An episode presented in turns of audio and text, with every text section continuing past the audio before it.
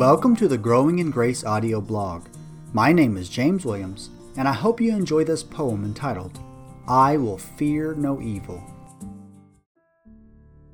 As I journey through the valley, I see the setting sun.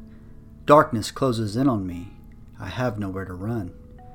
Hidden in the darkness, enemies abound. In the valley of the shadow, death is all around. No more rays of light or hope. Why did he lead me here? I hear a distant, still small voice My child, have no fear.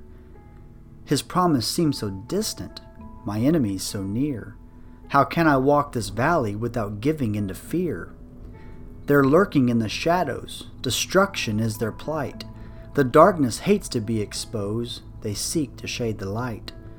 They hate it when you speak the truth in a voice that's clear and loud, for only in the chaos can they manipulate the crowd. Truth travels slowly, rumors spread much faster. What else should I expect? They did this to my master. Behind the scenes, they scheme and plot to set a trap for me. Their public image is all smiles and pleas for unity. Though the valleys dark and frightful, I will have no fear. Though enemies surround me, I know my shepherd's here. His rod and staff they comfort me and defends me from their plans. My God is a strong tower, none can pluck me from his hands. He has purpose for this dark path beyond what I can see. As he leads me through this valley, I'll rest in his mercy. Though the valleys dark and frightful, I will have no fear.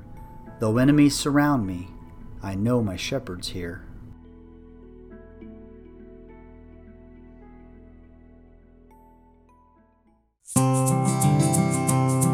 Thank you for listening to the Growing in Grace podcast. I pray this episode served you well. If so, consider sharing on social media or leaving a rating on iTunes so that others might be encouraged as well. May God strengthen you this week as you continue to grow in grace.